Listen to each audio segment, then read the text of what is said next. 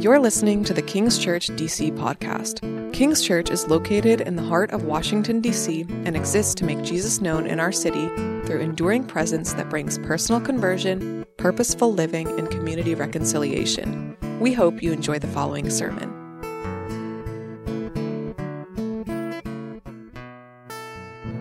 Well, good morning, everyone. Uh, we are in the book of Acts, as many of you have been journeying with us, and we have yet another incredible story to tackle today.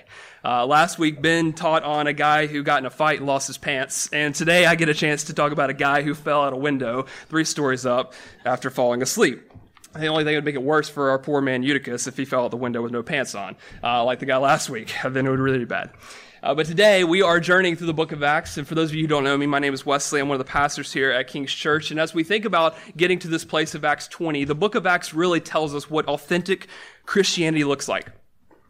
It's getting at the earliest of Christianity, the history of the church from its beginning. And if we ever want to know what something authentic looks like, we want to go back to the original source. We want to go back to the beginning of how it formed, how it shaped who we are today as the church. And as we look at the book of Acts, we are getting a real taste of what authentic Christianity looks like. And we find ourselves here in Acts chapter twenty. And just to kind of recap where we were last week and, and the following weeks, Paul is on, or, or is coming off of what we typically call his second missionary journey. Paul, this great evangelist, this great mission missionary, he goes out throughout most of the Roman world and he begins to start churches. He goes into cities where there were no Christian presence. He brings the gospel message. People repent and believe and are baptized, and a church is formed. And we see this happen throughout modern-day Turkey and Greece, and we find now that Paul is journeying back and his destination is Jerusalem. He wants to go with haste to get to Jerusalem. And we, he just came off of this three-year stint ministry to the church at Ephesus, which uh, Ben spoke about last week. And as he's leaving that, he's making his way back. And today we're going to see two brief stops. The first is at Troas, and the second is at Miletus, which is where he meets with the leaders, the pastors of this church at Ephesus. Now, while he's in Troas, as we just heard read by Martha Ellen, we see this unusual and quite bizarre event. The community of Christians are meeting together. As Paul is going to depart the next day, he has them in this upper room. The church is gathered. They're breaking bread. They're worshiping together. They're listening to Paul's teaching. The, the, the lamps are burning as the night grows dark. And then we meet this young man named Eutychus. Poor Eutychus decides that he wants to take the seat uh, on the windowsill, which is probably not the wisest choice from the beginning. But he's sitting there on the windowsill, and as the night continues to grow dark, he continues to grow into a slumber. And eventually he falls into a deep sleep during Paul's teaching, which I think is a great deal of encouragement to any pastor who has ever lived, uh, because if someone can fall asleep during Paul's sermons, he mo- most certainly, many of you will probably fall asleep during one of Ben's sermons. So, um, I'm just, just kidding. Just kidding, guys. I'm kidding. All right. Uh, but, but this... oh. This this story, I'm sorry, I'm sorry, I just, I couldn't resist. This story is not primarily about how to stay awake in a worship service, though. It's not primarily whether or not pastors should be so compelling as to not bore people literally to death. There's irony in this story, there's humor in this story, even though it's very tragic, and I think the reason is, is because we can relate. We can relate to what that slow drift feels like when we begin to fall into a slumber. Maybe it's at a night uh, when you're driving back from somewhere late at night and you begin to see that things start to, your vision starts to go a little blurry and you begin to fall into a little bit of a slumber. Or maybe it's like me when my wife wants to watch a movie with me late at night and she turns it on. I just go ahead and give her the forewarning that I'm going to fall asleep sometime during it. I can never make it through a late night movie because as the movie progresses, I just fall into that deep slumber, that deep sleep. Now, I think Luke includes this story here because it actually happened. Eutychus actually fell asleep, and he fell from three floors down and was pronounced dead. And by the power of the Holy Spirit working through Paul, he was resurrected to life. It's a real historical event that happened. But oftentimes in the Bible, sleep is used metaphorically as well. is used in such a way to describe what spiritual drift feels like, what slumber feels like. You can look in the Gospels and you see Jesus does this. Uh, he, he teaches a parable in Matthew twenty-five of these ten bridesmaids who are awaiting the bridegroom. And he says that in the parable, five of them were wise. They were wise because they stored for themselves extra oil for their lamps, knowing that the bridegroom's arrival was delayed. And so even though the bridegroom's arrival was delayed after midnight, these wise bridesmaids, they stayed alert. They stayed awake for the arrival of the bridegroom. But then there were five unwise, foolish bridesmaids who didn't think about the oil, ran out of oil, fell asleep, and were unprepared for the bridegroom's arrival. They missed the wedding banquet. And Jesus' instructions to his disciples after he tells them the story is to stay alert. Keep awake. Don't fall into a slumber. Don't fall into that drift that happens. And I think in some ways, this story of Eutychus, as it kind of propels us into the end of Acts twenty, will help us see that there, there is a, a meaning here for us today, a truth that is clear in the New Testament for us today, that the Christians, the earliest Christians, were not immune to this spiritual drift. They were not immune to slumber. They were not immune to falling asleep. You might think of it as spiritual sleepiness.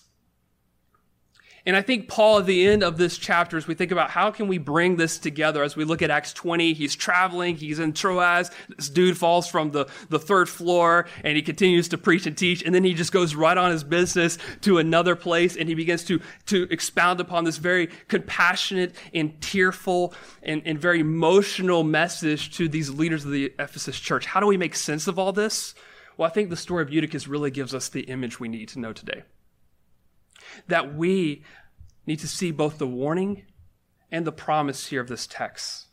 The warning that it's not uncommon for any of us to fall into spiritual drift, to fall into sleepiness, to laziness, to laxity when it comes to our spiritual life. But the beauty of this text, it reminds us that what keeps us awake is when we're in community. If you notice in this text, the church is so prominent. The church is gathered together to listen to Paul even late throughout the evening. And then as he goes to Ephesus, Paul begins to expound this address to these Christian leaders. And what he's trying to showcase is what the church should look like, who the church should be, the value of being in community with one another. And so if you take away a main idea of this entire uh, chapter of Acts twenty, I think it's, it's this, that gospel community awakens faith. You want to stay awake? You want to stay away from spiritual slumber? Stay in community. You want to avoid spiritual drift like our brother Eutychus? Stay close to the community of faith. You see, in the entire book of Acts, there is only one speech or one address that is given specifically to Christians. And that's this one at the end of Acts twenty. Uh, the book of Acts is, is kind of formed around these great speeches, these great messages from our, our great leaders of the early church. We think about Peter giving these profound uh, you know, sermons at the beginning of the book of Acts. We think about Stephen and what he said as he's being martyred. And we think about Paul and the addresses that he gives throughout his ministry.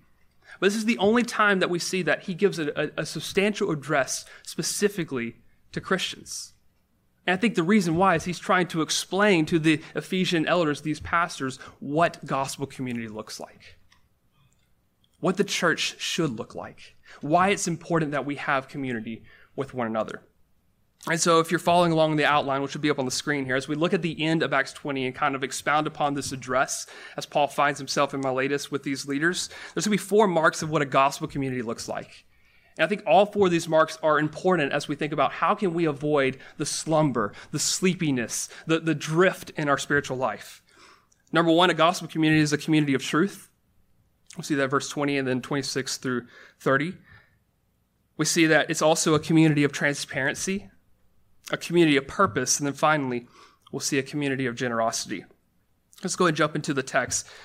With a community of truth. We'll, we'll read a little context here in verse eighteen. It says, and when they came to him, he said to them, so here we have these Ephesian elders who have come to Paul. Paul didn't want to journey back through Asia because he probably feared that he would get stopped a lot. And so he says, hey, you guys come to me as I'm making my way hastily to Jerusalem. I want to meet with you one more time to expound upon and, and to encourage you with this message I have for you. And he says, you yourselves know that how I lived among you the whole time from the first day that I set foot in Asia, serving the Lord with all humility and with tears and with trials that happened to me through the plot of the Jews.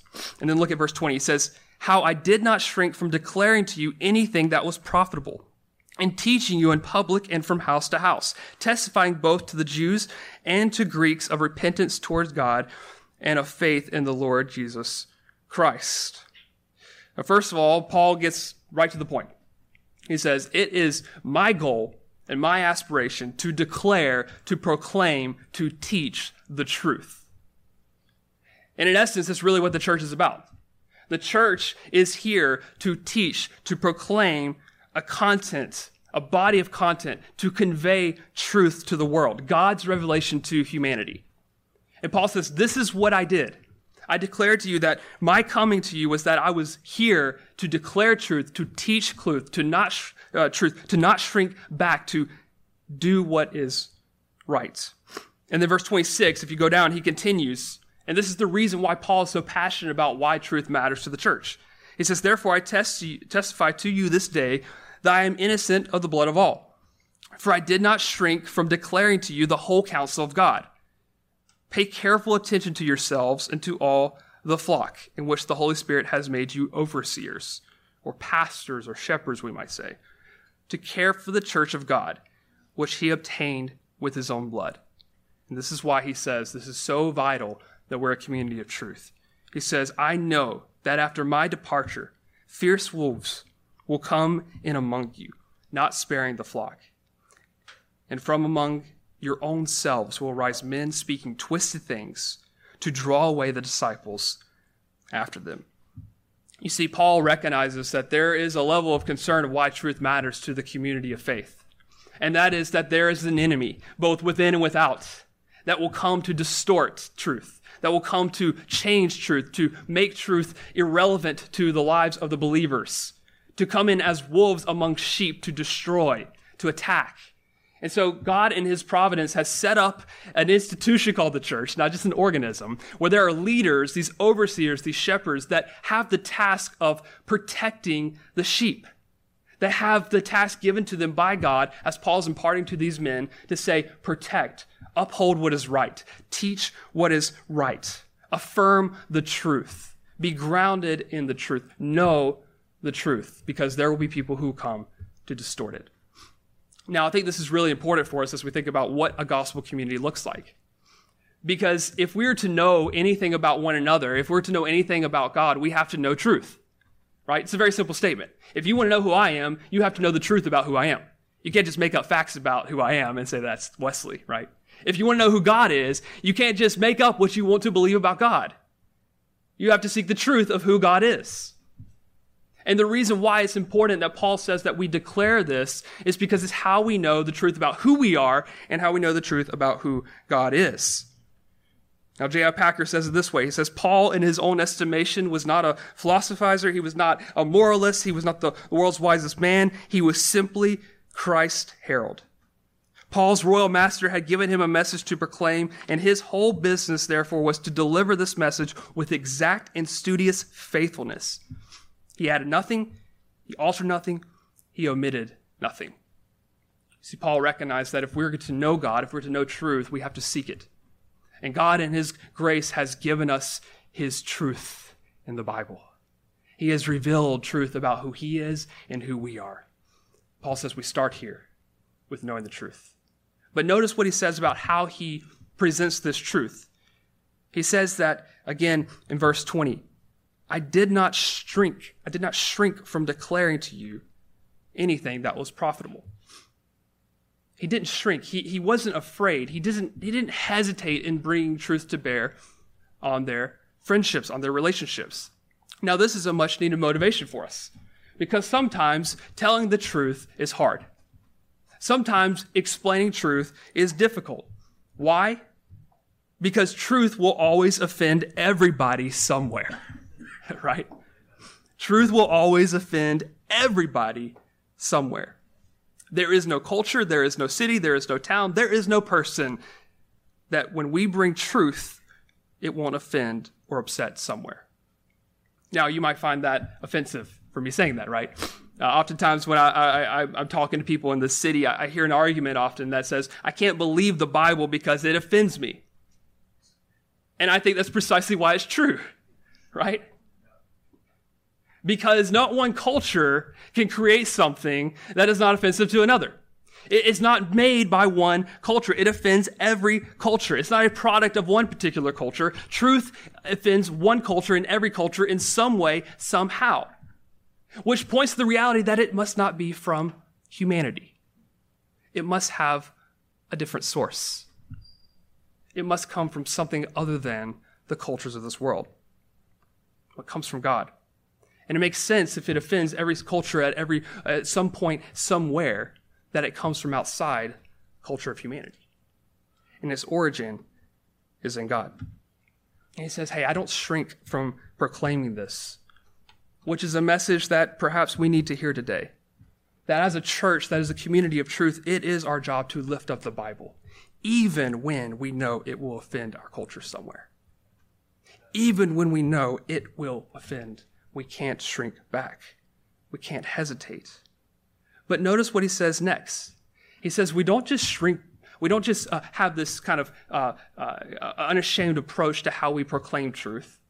We don't just not shrink back from it, but we proclaim it in such a way that it's profitable, that it's helpful. Man, this is really important, right? Uh, some of you probably are thinking right now, I know a lot of people who are good at the whole not shrinking back thing, right? They're very happy to say it and take the flack, but they're not very helpful. They're not very profitable. But Paul says we don't just say it unashamedly, we don't just shrink back from the truth, but we compel people with truth in a way that is helpful, that is healthy, that is right, that is profitable to our lives. Down to verse thirty-two, he says it this way, that I commend to you God into the word of his grace, which is able to build you up, which is able to bring health to your soul. You see, as a community of truth, we don't just believe truth for the sake of truth. We don't just believe truth so that we can say that we're right and others are wrong. We don't just believe truth so that we can say that we're better than other people. Truth has a means to an end. Truth is food for our hearts, for our souls, for our character. So how do we protect ourselves from disease, from laziness, from slumber in life? Well, Paul says it this way in Colossians chapter three, we allow the word of God to dwell in us richly. He doesn't say just know the truth. He doesn't say memorize the truth. He doesn't say regurgitate the truth. He says let it dwell in you richly. Let it be profitable. Let it be helpful. Let it be healthy for your very life. So if you lack courage today, let the word of God dwell in you richly. If you lack love today, let the word of God dwell in you richly. If you lack joy today, let the truth of God's word dwell in you richly. Because it's not just a truth that we proclaim unashamedly, it's a truth that is profitable to our lives.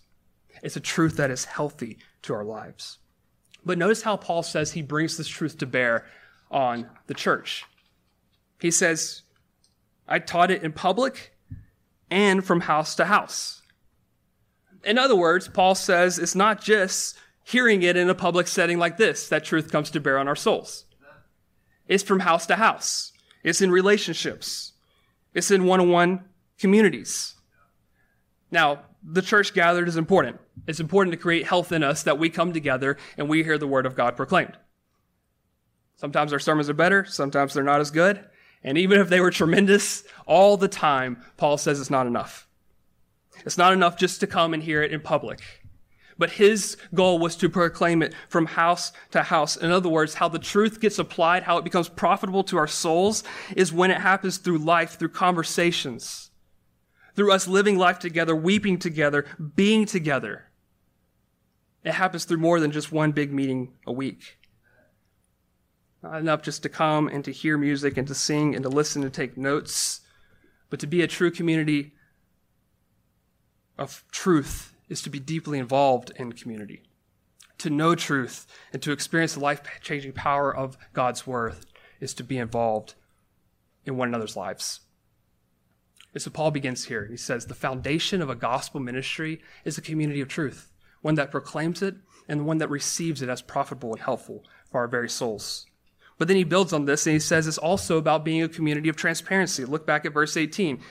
He addresses them and he says, you yourselves know how I lived among you the whole time from the first day that I set foot in Asia, serving the Lord with all humility, with tears, and with trials that happened to me through the plot of the Jews. Now, if you notice in this address, he's very emotional, right? He mentions tears several times. He mentions it here in verse nineteen, and then again in verse thirty-one, he says, therefore be alert, remembering that for three years I did not cease day or night to admonish, to encourage everyone with tears. Paul's very emotional. He's very compassionate. He has a deep love and connection to these people. And what brought this level of connection to these leaders? Well, he says it right at the beginning. You know yourselves how I lived among you. In essence, he says that I came to be with you. You see, Jesus in the Gospels, he, he uses a similar uh, phrase when he calls his disciples to be with them, to be with him. And in that calling, what he's asking for is that you're going to be exposed to me, and I'm going to be exposed to you. When I'm with you, you're going to see all points of my life. All points of my life will become visible to you, and you will become visible to me. Now, this is hard for us sometimes to comprehend, because a lot of our relationships in life are pretty transactional. We have one point of connectivity to people that we live life with. Uh, a few weeks ago, we had our murder mystery party, and I still think it's funny that today, some of you can only refer to someone else by their character from that party, right? You're like, who's the old guy begging again? I don't remember. I don't know what really his name is. Colby Woodsy? No, that's his character name, right? Because in that moment, you met each other in a, in a simulation, a situation where you had one point of connectivity, and that was the game we were playing. And to this day, you still have that level of connectivity with one another. Think of it this way. You have a coworker that you go out to happy hours with or social hours with, and you talk about work, and, and you never really get past that. Why is that? Because the only connectivity you really have to that person is your vocational life. You don't talk about your family problems with them. You don't talk about the emotional trauma that you're dealing with. You don't talk about the anxiety that you're dealing with at that moment. They don't know really who you are. There's only one point of connectivity. And oftentimes in our world, because of social media, this has become narrower and narrower and narrower, because we can control what we perceive others to think of us. We can limit what points of connectivity we want people to have with us. But Paul says the church is to be so utterly connected in all parts that when Paul came to them, he came to live with them, to eat with them, to work with them, to play with them, to be completely with them, to show completely who he was at all points of his life to these leaders. And how could he do this? Well, notice what he says in verse nineteen, that he came serving the Lord with all humility. Some translations might say with all weakness. That word translated humility or weakness in Greek culture was always a negative term. It was never used virtuously. It was negative because it meant low. It meant defeated. It was not how you described a leader. It was not how you describe someone of great worth or value. And how then does an insult like this outside of gospel community become a virtue inside of it? Well, it's because the Christian faith reminds us that we are not built on the extraordinary men and women of great character worthy to be praised. Our faith is built on a great Savior who can save the weakest, the most broken, and the most guilty of them all. You see, Paul in his coming came in humility because he didn't want them to leave with an example worthy to be praised in himself. He wanted to leave them with a Savior to trust in. And if we're trying to, in some way, as we think about the community of faith, if we're trying in some way to earn our own salvation, to define it as whatever we're good at, whatever people think of us, that is what our worth is in. If we're trying to live a life in such a way that people think of us in a certain way, then we'll never be able to show people who we really are. We'll never be able to be honest with who we really are. We'll never know who we really are.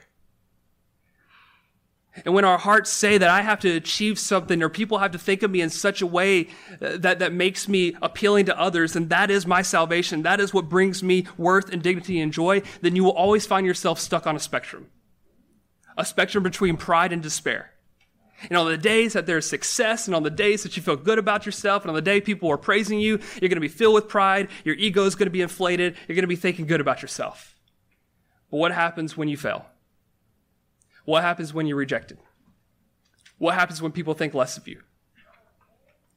You lean towards despair. You begin to hate yourself, maybe. You begin to feel like a failure, and you lack confidence.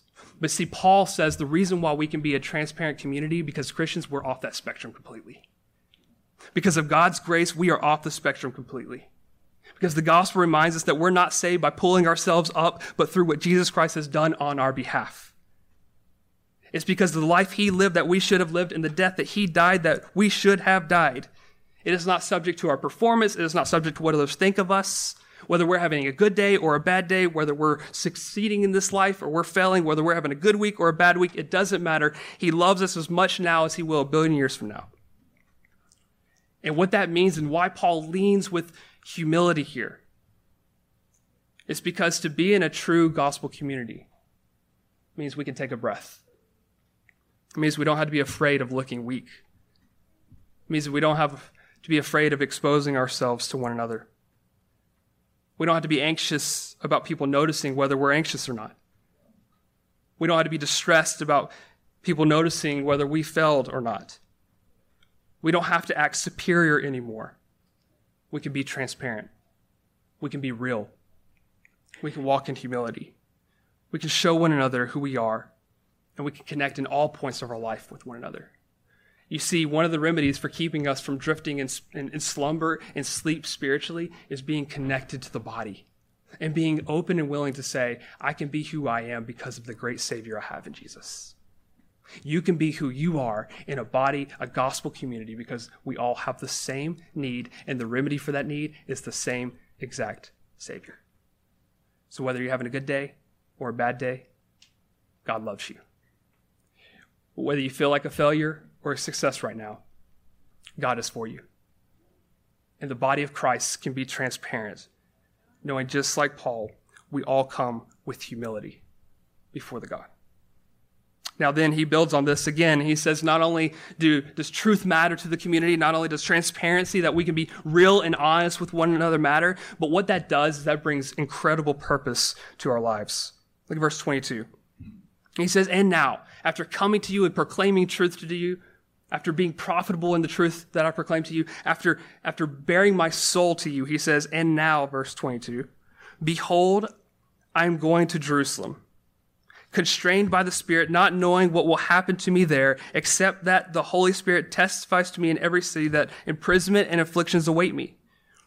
But I do not account my life of any value, nor as precious to myself, if only I may finish my course in the ministry that I received from the Lord Jesus to testify to the gospel of the grace of God. So Paul, he's heading to Jerusalem. And what Paul knows is that as he goes to Jerusalem, he will suffer.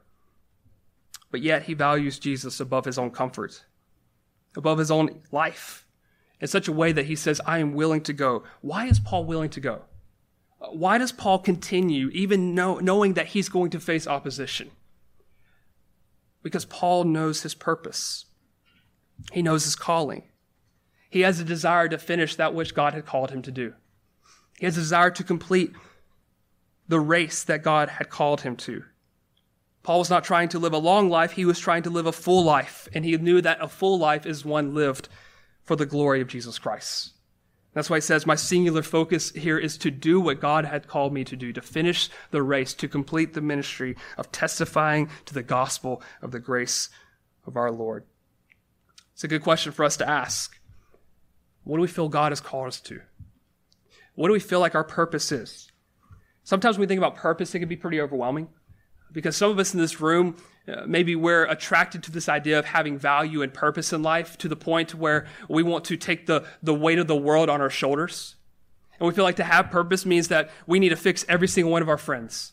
To have purpose means that we need to care and, and save and rescue every down and out, everyone who is poor, every orphan. And we feel the weight of the world pressing down on our shoulders, and we think, when is it ever enough? When, when am I ever doing enough to truly find po- calling and purpose? When am I doing enough to find success in this life? But some of us have, might have the opposite effect when we think about purpose, and that is we don't really think about it at all. We think, well, does God even have a purpose for my life? Am I even worth it to him? Is there even value for me to have a calling, to have responsibility from God on this earth? And Paul reminds us here that every single one of us has purpose and a calling in this life. And as a community, our calling and our purpose is faithfulness to God. You see, success outside of the church is defined by what we can gain, by, by what we can accomplish. But success within the walls of a community, a gospel community, is when we can identify what God has called us to and to walk faithfully in it. Because success is not based off of what we accomplish at the end of the day. Success is based off of our faithfulness to God. Reminding ourselves that we have a race to run in a ministry, just like Paul, to testify to the gospel of God's grace. And when you run a race, it's best to run with people around you, right? And when you run a race, you want people with you. You want people pushing you. You want people encouraging you. You want people pressing in with you. And we're not meant to run this race alone. Paul himself even describes here that he is not running this race alone. He is not trying to fulfill this ministry on his own. What keeps him from not stopping, what keeps him from not slumbering, what keeps him from not falling asleep or leaving the course or going backwards is not his own strength, but it's the power of God working within him. He says here again that he is constrained by the Spirit. He's compelled by the Spirit to run this race. And it's important for us to know that no matter what obstacles we might be facing in life right now, no matter how difficult our life may be, God supplies the power and the strength for us to fulfill his purposes, not us. We are running on supernatural supply, not our own. And Paul says what leads him, what constrains him, is not his own strength, but the Spirit, the Holy Spirit working in him, even when he knows that, that there's uncertainty, right? Look what he says. The Spirit constrains him, not knowing what will happen to me there. What level of contentment that purpose brings in our lives. That even when we don't know what the future holds, we know that Jesus is with us. We know that he has a calling on our lives, that there's a purpose for our living, for our very existence. And he says that the Holy Spirit has testified to them that in every city that imprisonment and afflictions await him. What courage purpose can bring to our lives when we know that we are living for our King. That even though there will be times of, of pain and of suffering and, and tasks that seem impossible to overcome in front of us, he is with us. He doesn't abandon us. He doesn't leave us. He doesn't forsake us. And how can Paul have this type of courage? Well, he says here that I do not account my life of any value, nor as precious to myself. In other words, Paul recognizes that purpose in life means that we get to live for a treasure so much greater than ourselves. We get to live for a purpose so much greater than ourselves. We get to live for the glory of another. You see, when we live in community, we live with purpose in a community of faith. It enlivens us. It awakens us from slumber. It reminds us that every single one of us in this room has a part to play, a gift to give, a way to serve in the kingdom of God. Your life matters eternally. Paul understood this, and he imparted this wisdom to the church at Ephesus, that no matter the cost, no matter the obstacle, no matter how great something might seem in front of us, our lives matter. They matter, and God desires that we would live our lives to the glory of his name and to testify to the gospel of the grace of God. So do we see that we have calling, that we have purpose, that a community that is fixated on the gospel has value, has meaning, to run a race, to activate our faith, to not be passive in sleepiness, but to know God has a calling on our lives, and he is with us in that. And then he gets down to verse thirty-three, and he explains that a community that is that is going to keep itself from slumber, from drifting, is not only one that is foundationally on the truth, not only one that is transparent, not only one that has purpose, but one that is generous. He says, I coveted no one's silver or gold or apparel. You yourselves know that these hands ministered to my necessities and to those who were with me. In all things I have shown you that I, by working hard in this way, must help the weak. And remember the words of the Lord Jesus. He himself said, it is more blessed to give than to receive. Jesus likewise tells us in the Gospels that the Son of Man came not to be served, but to serve. Jesus always gave more than he took. And it's really a good reflective question for us to ask, do we give more than we take in life? Are we modeling Jesus in this way? Do we give more than we take? You see, greed can pose a major problem for everyone in life, no matter what tax bracket you find yourself in. No one's exempt from greed. No one's exempt from covetousness. Paul reminds us that it's the gospel of God's grace. It is living in community with one another that empowers us both to sever the temptation of greed and the love of money and things, while also producing within us a passion to meet the needs of others.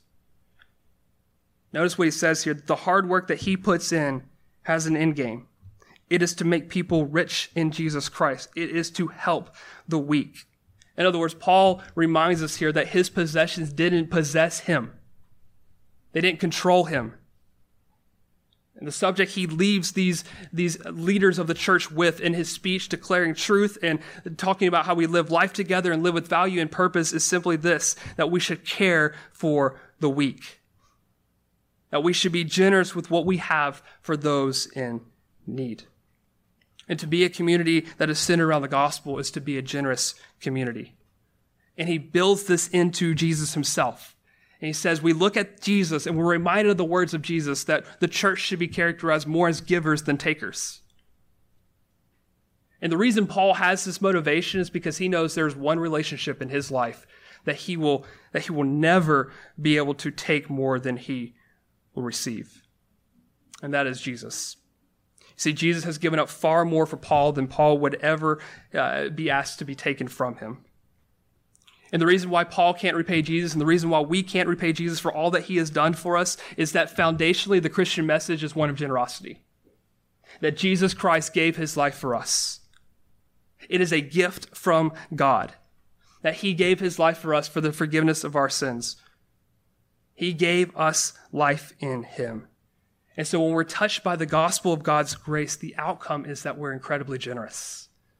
We realize the need to help others. We realize that Christianity is all about a gift given to us that we can never repay. And yet, to model the words of Jesus, a community that is centered around the gospel is one that gives more than it takes. Christianity is not a mandate to neglect ourselves and the needs of ourselves. But Christianity is a message that says not only think about your own needs, but think about how you can take care of the needs of others. Think of how you can see that generosity generates actually more life, not less. You see, the reason why it awakens us from slumber is because greed, greed, it turns us inwardly. The love of things can cause us to drift from the needs of others. But generosity actually propels life within us. Because generosity is modeled in God giving his own son. That although it seemed like death was the end, it actually brought life. Eternal life. In the same way, joy, peace, unshakable faith can come from when we're generous with what we have. And trusting in the sovereign God who has given us all things. And so Paul, he, he begins to wrap up this, this letter. He begins to wrap up this address to these Ephesian leaders. And he tells them, guys, look, proclaim the truth. Live out that truth, know that truth, embody that truth in your community. But not only that, be real with one another.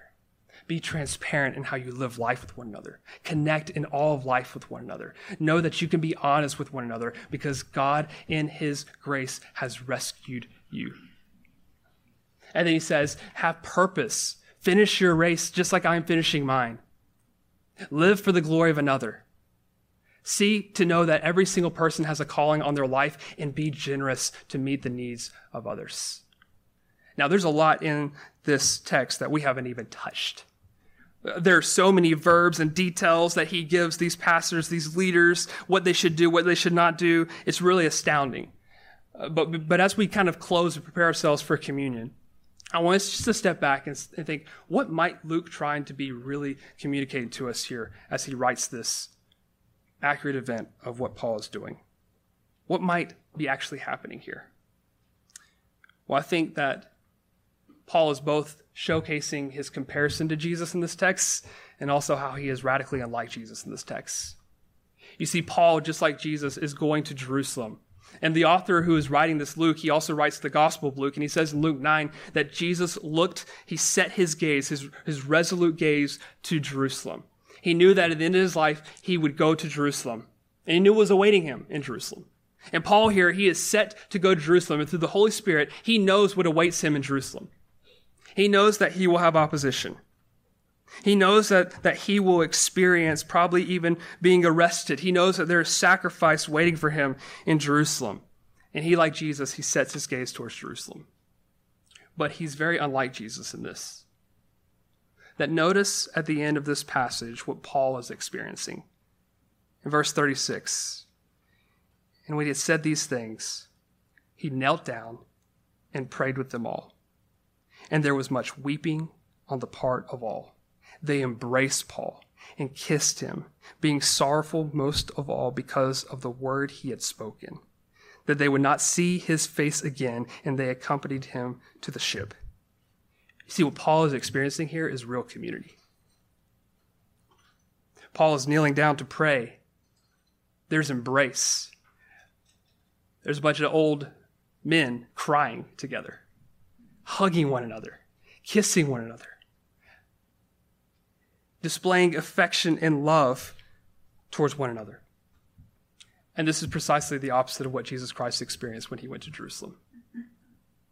You see, when Jesus set his gaze on Jerusalem at the end of his life, he experienced the most excruciating, horrible, crushing burden of suffering, and he knew he was going to experience it. And on the night before he went to the cross, he goes to the Garden of Gethsemane. And what does he do? He invites his friends to come with him. Peter, James, and John come with Jesus to pray in the garden. And Jesus tells them, this is my hour of greatest need, guys. You're my friends. Pray with me. Stay awake for one hour and pray with me. What do these guys do? They fall asleep. They fall asleep. They fall into slumber, which is really a perfect picture of what happens the next day. Because when Jesus is on that cross, he cries out, my God, my God, why have you forsaken me? It wasn't just his friends. God the Father turned his face away from Jesus on the cross. And in that moment, on the cross, Jesus Christ became the loneliest human being in the history of the universe. He was crushed for us. Why did he do it? He became the loneliest man in the world so that you and I could be in relationship with God. But not only in relationship with God through the forgiveness of our sins, so that we could be in relationship with one another. Jesus went to the cross and became the loneliest human being in the world so that we could experience community with God and with one another. So that we could be in a community just like this, to know the truth, to grow in the truth, to be real with one another, to go in deep uh, with one another in the relationship, to have meaning and purpose in this life. He became the loneliest man in history so that you and I could be friends with God and friends with each other. That is the message. That if we want to avoid falling asleep and slumbering in our faith, invest in the community that God has called us to. Trust him. Be in relationship with him and be in relationship with his people. Thank you for listening to this episode of King's Church D C podcast. If this sermon encouraged you, please like, rate, and subscribe to our podcast. For more information on our church and service times, please visit kings church d c dot com. We hope you will join us again next week.